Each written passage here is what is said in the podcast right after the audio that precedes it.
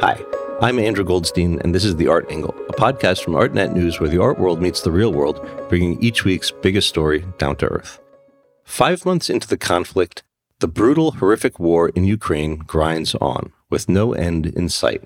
And while Ukrainian men and women are fighting and dying on the front lines to defend their homeland, art workers are continuing to do their part to aid the struggle by preserving their nation's rich heritage and keeping the flame of culture alive. Shortly after the invasion, ArtNet News European editor Kate Brown spoke to two such art workers based in Kiev Vasyl Cherepanyn, the director of the city's Visual Culture Research Center, and Nikita Kadan, an artist whose work is deeply imbued with his political activism. They spoke about what it's like watching the war unfold on their doorstep and how they are working to counter the crisis by any means possible. As the Art Angle team is on break, we are proud to re air this episode.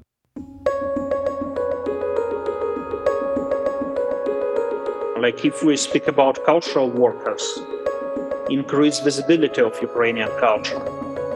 Visibility means survival.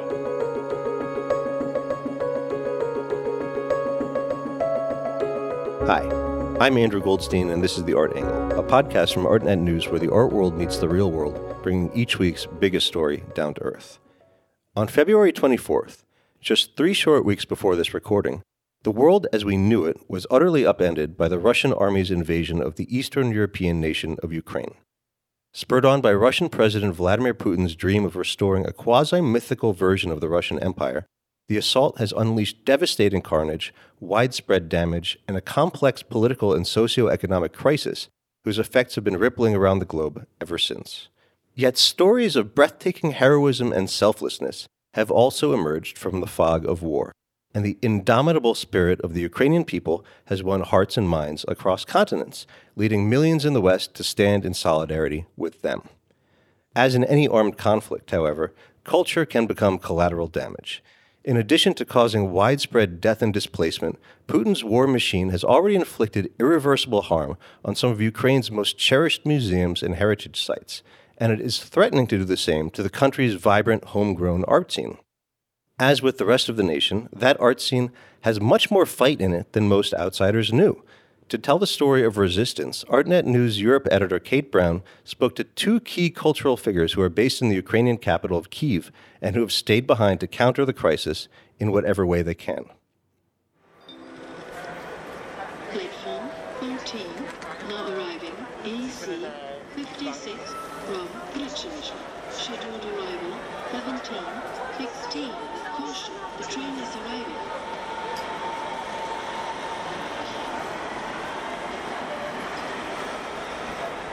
Refugees from Ukraine, welcome in Berlin. Please clear from the platform and areas the stairs. Please the platform by stairs or elevators downward and follow the instructions of the volunteers with the yellow and orange sweater. Current information. Since the breakout of the war, around 2.8 million people have had to flee their homes and lives in Ukraine. It's a staggering number for a conflict that erupted just under a month ago. In Berlin, Germany, where I live, thousands of families and individuals have been arriving here every single day to the train station. These refugees bring with them whatever they can fit into a suitcase or two, and the city and networks of volunteers have been scrambling to figure out how to support them. Back in Ukraine, those who have stayed behind have had tough choices to make as well. Vasyl Cherepanyn, who is the director of the Visual Culture Research Center in Kiev, an organizer of the Kiev Biennial, and a founding member of the East Europe Biennial Alliance, met with me on a video call on the 12th day of war. Yeah, thanks first of all for having me. Together with the family, we had to evacuate from the city of Kiev some time ago. So we moved to the Western Ukraine.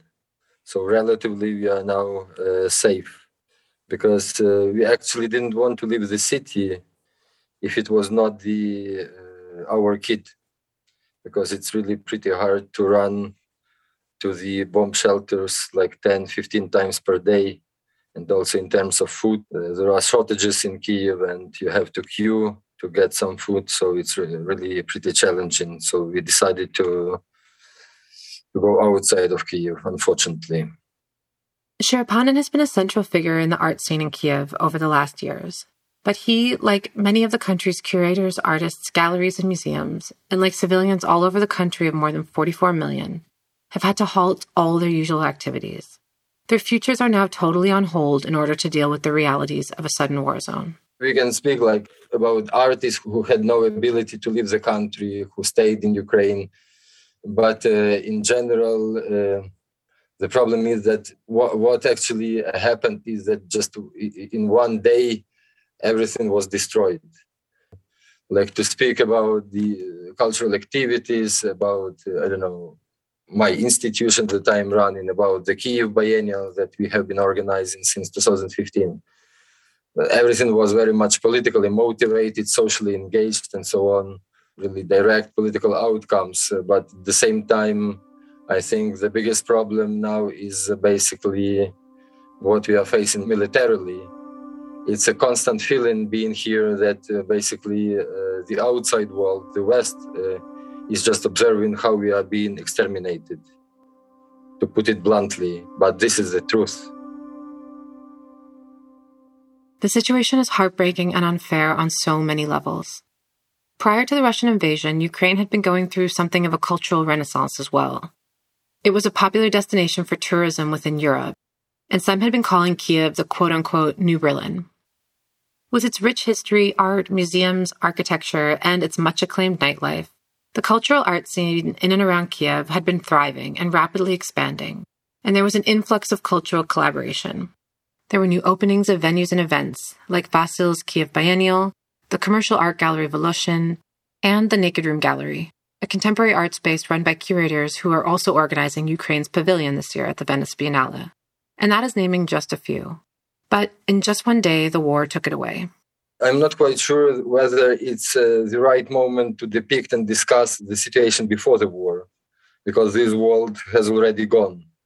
And I'm not sure whether we will have an opportunity to revive it in any form or shape so we are rather confronting a totally different challenge. So of course we can like uh, speculate how great it was and how uh, vivid the cultural life was uh, but obviously that there is no cultural life at the moment at all. And while many civilians have understandably fled the country or headed to cities in the west some for many different reasons have chosen to remain where they live for now. The urge is completely understandable. This is home one of these people is the artist Nikita Kadan. He has been sheltering in place in Kiev at that commercial gallery I mentioned earlier, Voloshyn, which represents him. The owners, meanwhile, are stuck in the US due to the war. In Kiev, Kadan is doing everything he can to communicate the atrocities and experiences of the invasion, just like Vasyl. I spoke to the artist on the 14th day of the invasion while he was at the gallery. I'm uh, in a space of art gallery turned to a bomb shelter. This space was a bomb shelter during Soviet time, and uh, then it was turned to a space for art. And now again, people hide from bombs and from shelling here. First uh, two days I was uh, at my home. Then I moved here. For now, I'm sleeping in the corner in an exhibition room where I had uh, my exhibitions as well before.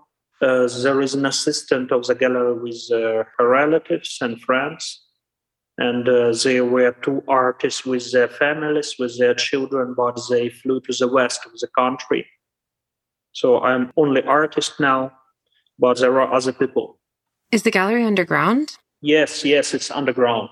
And are you able to go up to the street regularly? Yeah, sure, sure. I have to pick some uh, food. There is no oven. Uh, go to my apartment uh, to cook something. Uh. Nikita seems to be maintaining at least some sense of normalcy for now. He is busy continuing to make art, drawing and documenting his experiences. In general, his work, which spans installation, painting, and graphic art, addresses socio-political developments within Ukraine and considers what lingers behind from Soviet communism. Eerily, when the war broke out in February, one of his works, which depicts a bombed out building in eastern Ukraine, was on view in a show in Miami. So I'm go on with professional activities and uh, and I even arranged a small group show of the works which uh, were in the storage of the gallery. I'm uh, drawing, writing a diary, communicating uh, with the press. Uh, this morning, I uh, spoke um, the conference in Ljubljana, and uh, it's also something I can do for Ukraine. Uh, for sure, I am speaking about uh, current war and about uh, what what can be done. I asked Nikita what he had been doing in the days before the country woke up to air raid sirens. He said he had been living life in the usual way for the most part. I had uh, plans to go to residence in Krems in Austria for March and April. I had my plane ticket for February 26. Sure, it was cancelled then. Uh, we had uh, several exhibitions. Uh, uh we ran a project space for video called uh. Lots of artists from different parts of the world. And uh, life was quite regular, like cafes and museums, they were open. But already for around a month, there were messages about Russian troops gathering near the border involving Belarus into conflict. So lots of people were quite nervous, but uh, lived rather normal life. There are some key events to know in order to begin to really understand just what has been quaking in the cultural and political spheres in the lead up to this current war. One pivotal moment was the Maidan uprising in 2014, also known as the Revolution of Dignity, where Ukrainian civilians took to the streets in Kiev and overthrew the pro Russian president Viktor Yanukovych. In the wake of this, the cultural scene became much more mobilized, and the country and the art world looked increasingly westwards as they sought sovereignty, self determination, and a better working democracy.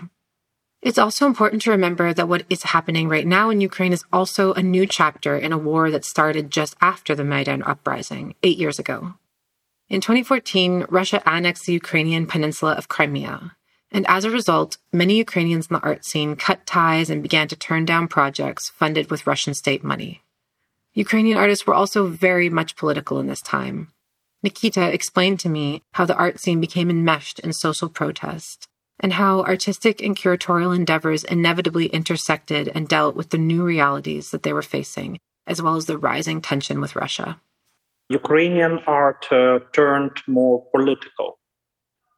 Some practices turned uh, political in, uh, I would say, um, very official, like official patriotic, or even in a nationalist sense. But also, it uh, gave new energy to a movement of uh, critical art of politically engaged critical art, which was present on Ukrainian scene uh, for much time before. But uh, this tendency became one of the dominant. And also, Ukrainian art got this uh, historical, or even to say historiographical dimension.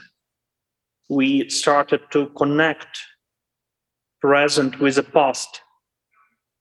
After 2014, we could see a lot of artistic practices which uh, deal with historical continuity and also with a critique of uh, nationalist historical narratives, nationalist way to tell the history. One major project Nikita turned down was an invitation to the massive group show Diversity United, which traveled from Berlin to Moscow last year. The show, which included artists like Olafur Eliasson, Georg Baselitz, and Mona Hatoum, was supposedly about democracy, dialogue, and European diversity. But it was scandal ridden, and among many of the issues that arose with the show was one major one. An official patron was Russian President Vladimir Putin. Nikita and many others found that fact untenable. Smerling, uh, when uh, I wrote that, actually, I'm. Uh one who struggled to recognize Russian Federation as a side of the conflict in Ukraine. So I cannot exhibit under Putin's patronage. He didn't answer this mail. Wow, and this is um, Walter Smerling, who was the curator behind Diversity yes, United. Yes, exactly. Vasyl, the curator, expressed disappointment that Western counterparts did not react more strongly to the increasing oppression and authoritarianism that was clearly taking place in Russia. not to mention the Russian government's aggression towards Ukraine. I still cannot imagine how the EU is perceiving itself in this situation. It's really super strange.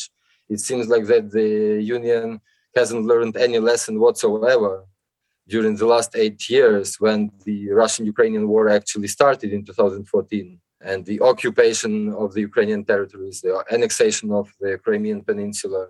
Right. And there's been lots of discussion now asking what everyone was doing before in response to the annexation of Crimea. Many artists and curators in the years since then continue to work with the Russian state institutions or oligarch backed museums.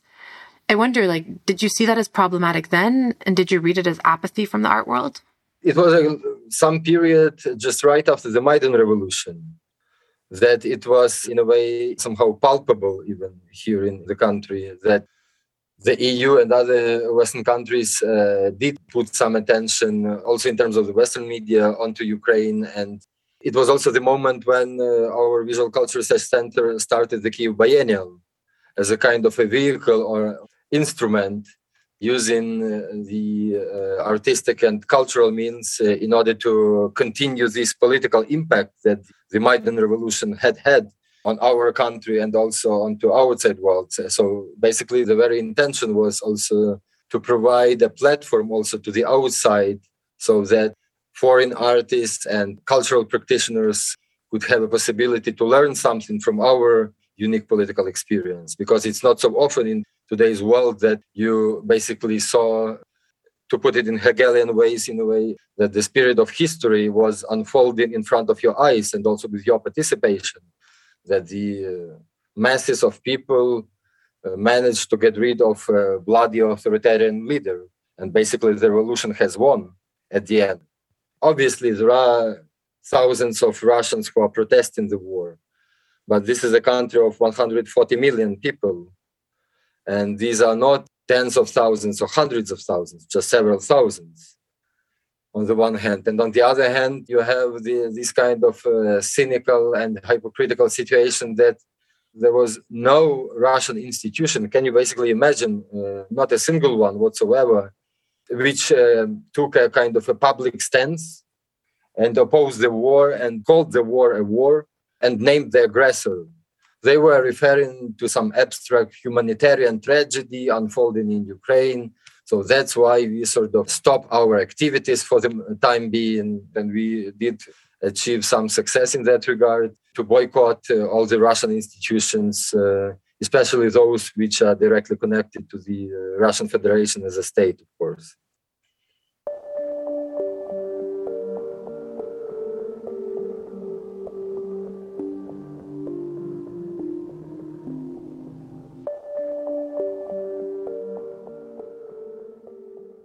In the wake of the war, Nikita has been using social media to discuss and share information.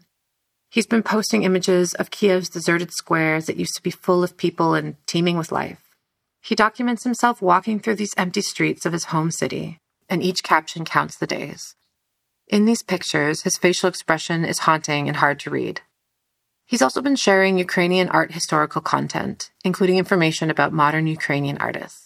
I asked him what social media and social media networks have meant during a time like this. It's uh, rather a diary, a diary of uh, staying in very special conditions. It's about like photos and videos which I post like permanent ones. But stories are rather used for sharing news. And also, lots of people uh, are engaged in uh, some cultural activities and in actions of support uh, of Ukraine. And I try to help them from distance. I try to organize things like uh, Ukrainian uh, video show in Castello di Rivoli in Turin, which will open tomorrow, or projection of images related to Ukraine and Ukrainian art on facade of Museum Quartier in Vienna. So these things are quite public and there are some announcements, some information, mainly in stories. Nikita and others have also been sharing images of lost landmarks and cultural heritage under threat. Few in the country will forget how, in November 2015, the Donetsk Regional Museum of Local History was hit 15 times by anti tank missiles, and it lost more than 30% of its collection. During that earlier phase of war, more than 30 other cultural institutions also reported damage. And now, in this current chapter, cultural heritage is again in the crossfires. The art community has been working to protect what they can. My friends from Ivano-Frankivsk now uh, working on evacuation of artworks. Some pieces of art, of architecture, and some important cultural landmarks, like Slovo building in Kharkiv, the house where like most of uh, Kharkiv modernist writers of uh, 1920s lived together. It's like a monument to this red renaissance, like early communist flourishing of Ukrainian modernist culture. It was hardly damaged by Russian shelling. They burned museum in Ivankiv. And maybe the works of a genius Ukrainian female artist Maria Primachenko, which are stored there, maybe they were saved by local people, at least some works. Or maybe they were burned together with museum. We don't know. They destroyed already several prominent pieces of uh, like uh, 19th century, early 20th century architecture. I communicated, like uh, mediated between Western institutions and family of Fedor Tetianych, this great Ukrainian uh, cosmist and ecologist artist from 80s uh, and 90s. All his heritage was stored in a small apartment in the center of Kiev and uh, several Western museums were ready to get it, like to deposit, but to pick it only on the border. And family was unable to transport it to the border, like to transport something from Kiev to Polish border now. It's a huge problem. And especially big canvases, big sculptures, so very fragile objects. So yeah, our heritage is in danger as well. I asked Vasyl what more can and must be done to protect these Ukrainian institutions. To help uh, those uh, cultural institutions, museums, to evacuate artworks and uh, collections. This is especially a horrible situation in the east of the country, in the cities which are being bombarded constantly. So we already lost uh, many, many museums and art pieces uh, in, in those regions Another thing, uh, especially at the beginning of this full-scale war, we have been addressing different also Western institutions to expel Russian institutions from uh, various international events, including biennials and stuff. Another direction, my colleagues, and myself included, but also like people I know from the field, they are basically uh, reacting to the situation in different manners. One of the directions is basically documenting uh, the Russian war crimes. Yeah, many initiatives uh, who are doing that. And I think this is uh, also very much important in terms of being active on the information front.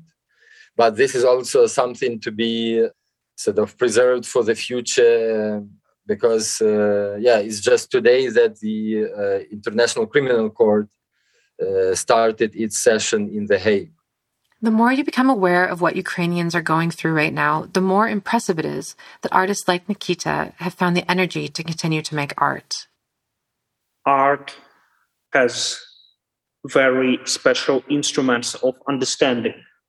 It's cognitive machine which uses the means of intuition, imagination.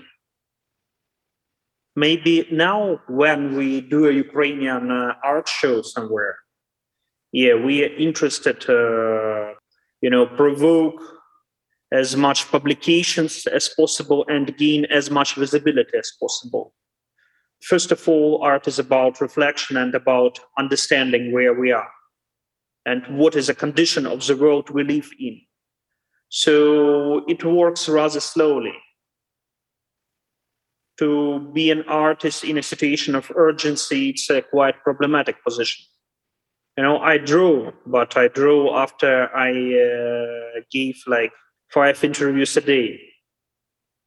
I can imagine that art will be strongly involved in cultural diplomacy in next months but then we'll have to make step from like give us the voice, give us microphone, give us more visibility to talk, and let's develop some new levels of understanding of what is going on. Uh, sooner or later, these communications through art should go deeper. Like the strong aspect of art practice is ability to touch the depths or touch these aspects of reality which are in darkness. The international art community has mobilized in the last weeks, organizing fundraisers and charity sales to help those in Ukraine. Many people in the art scenes in Central and Eastern Europe have also been working to host and drive refugees. I asked Vasyl what more the international community can do to support Ukraine the true political solidarity in the, at the moment from the cultural field would be really to to politicize this issue as much as possible and not bow to culture only. We need that all institutions, including the cultural ones, to step up and to make uh, as much public pressure as possible onto their respective governments in order to stop pretending that this is somebody else's war. And Nikita also had a message to share with those of us who might not yet sense the direct impacts of this war. You know, I want you to understand that it will last for very long, and uh, Putin will not stop at the doors of Europe. Very soon, he will make a step in. No, I don't want to shame those people who have to survive. It's some sort of you know like a ritual of breaking these people of breaking their will breaking their dignity. And same time it's just dangerous. Like if we imagine the worst scenario of occupation of ukraine please think about crimea when crimean tatar and ukrainian activists just kidnapped because the russian law is totally under control of uh, like Putin's repressive machine. Russian courts they work uh, just as a, a, system of political oppression. Like uh, in this case, it will be terrible wave of repressions. Putin already let the world know that it's a war against uh, the very idea of like European democracy. So he will not stop. Please think the situation not in terms like helping Ukraine, but in terms of our common self-defense. Like if we speak about cultural workers, increase visibility of Ukrainian culture. Visibility means survival in current condition. If we speak about people in the cities, those who bring medicine to old people and people with disabilities, like lots of initiative of humanitarian help. But also, we need peacekeepers. We need Putin to be stopped. That here, if there are means to stop economically, please do it. Lose the money, not to lose the life tomorrow and policing is people of Ukraine. Is it a price? Are we a proper price to postpone this risk? Each day brings new victims. Ukrainians are killed by missiles and aviation. Each day brings new victims. In the days since our interviews, the war has escalated dramatically with terrible losses of life around the country. The capital is now coming under heavy fire as the Russian army doubles down its attack on Kiev. Most tragically, Ukrainians feel that their lives are expendable. All the while, they see themselves as defenders of European and Western democracy and ideals. Vasyl put this into perspective. The way he sees it, the West, inclusive of the art world, only started to take notice when the West itself incurred losses. He recalls the sudden reaction that emerged after pro Russian rebels shot down a passenger plane in 2014, killing 283 people. Just imagine that one missile rocket would hit a Polish or a German soil. Would it be the same situation? I mean, so this is obviously kind of neo-colonial mode of perception and attitude towards Ukraine, as if this country is a kind of a secondary one. If you remember, like 2014 and 2015, the first uh, wave of uh, imposing sanctions from the European Union came uh, not because of the warfare itself, but only after the MH17 airplane was crashed.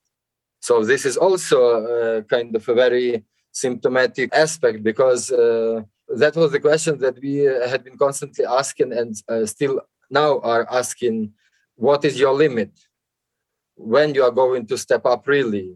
So it became really pretty clearly that the west is going to react only when the western citizens are being killed.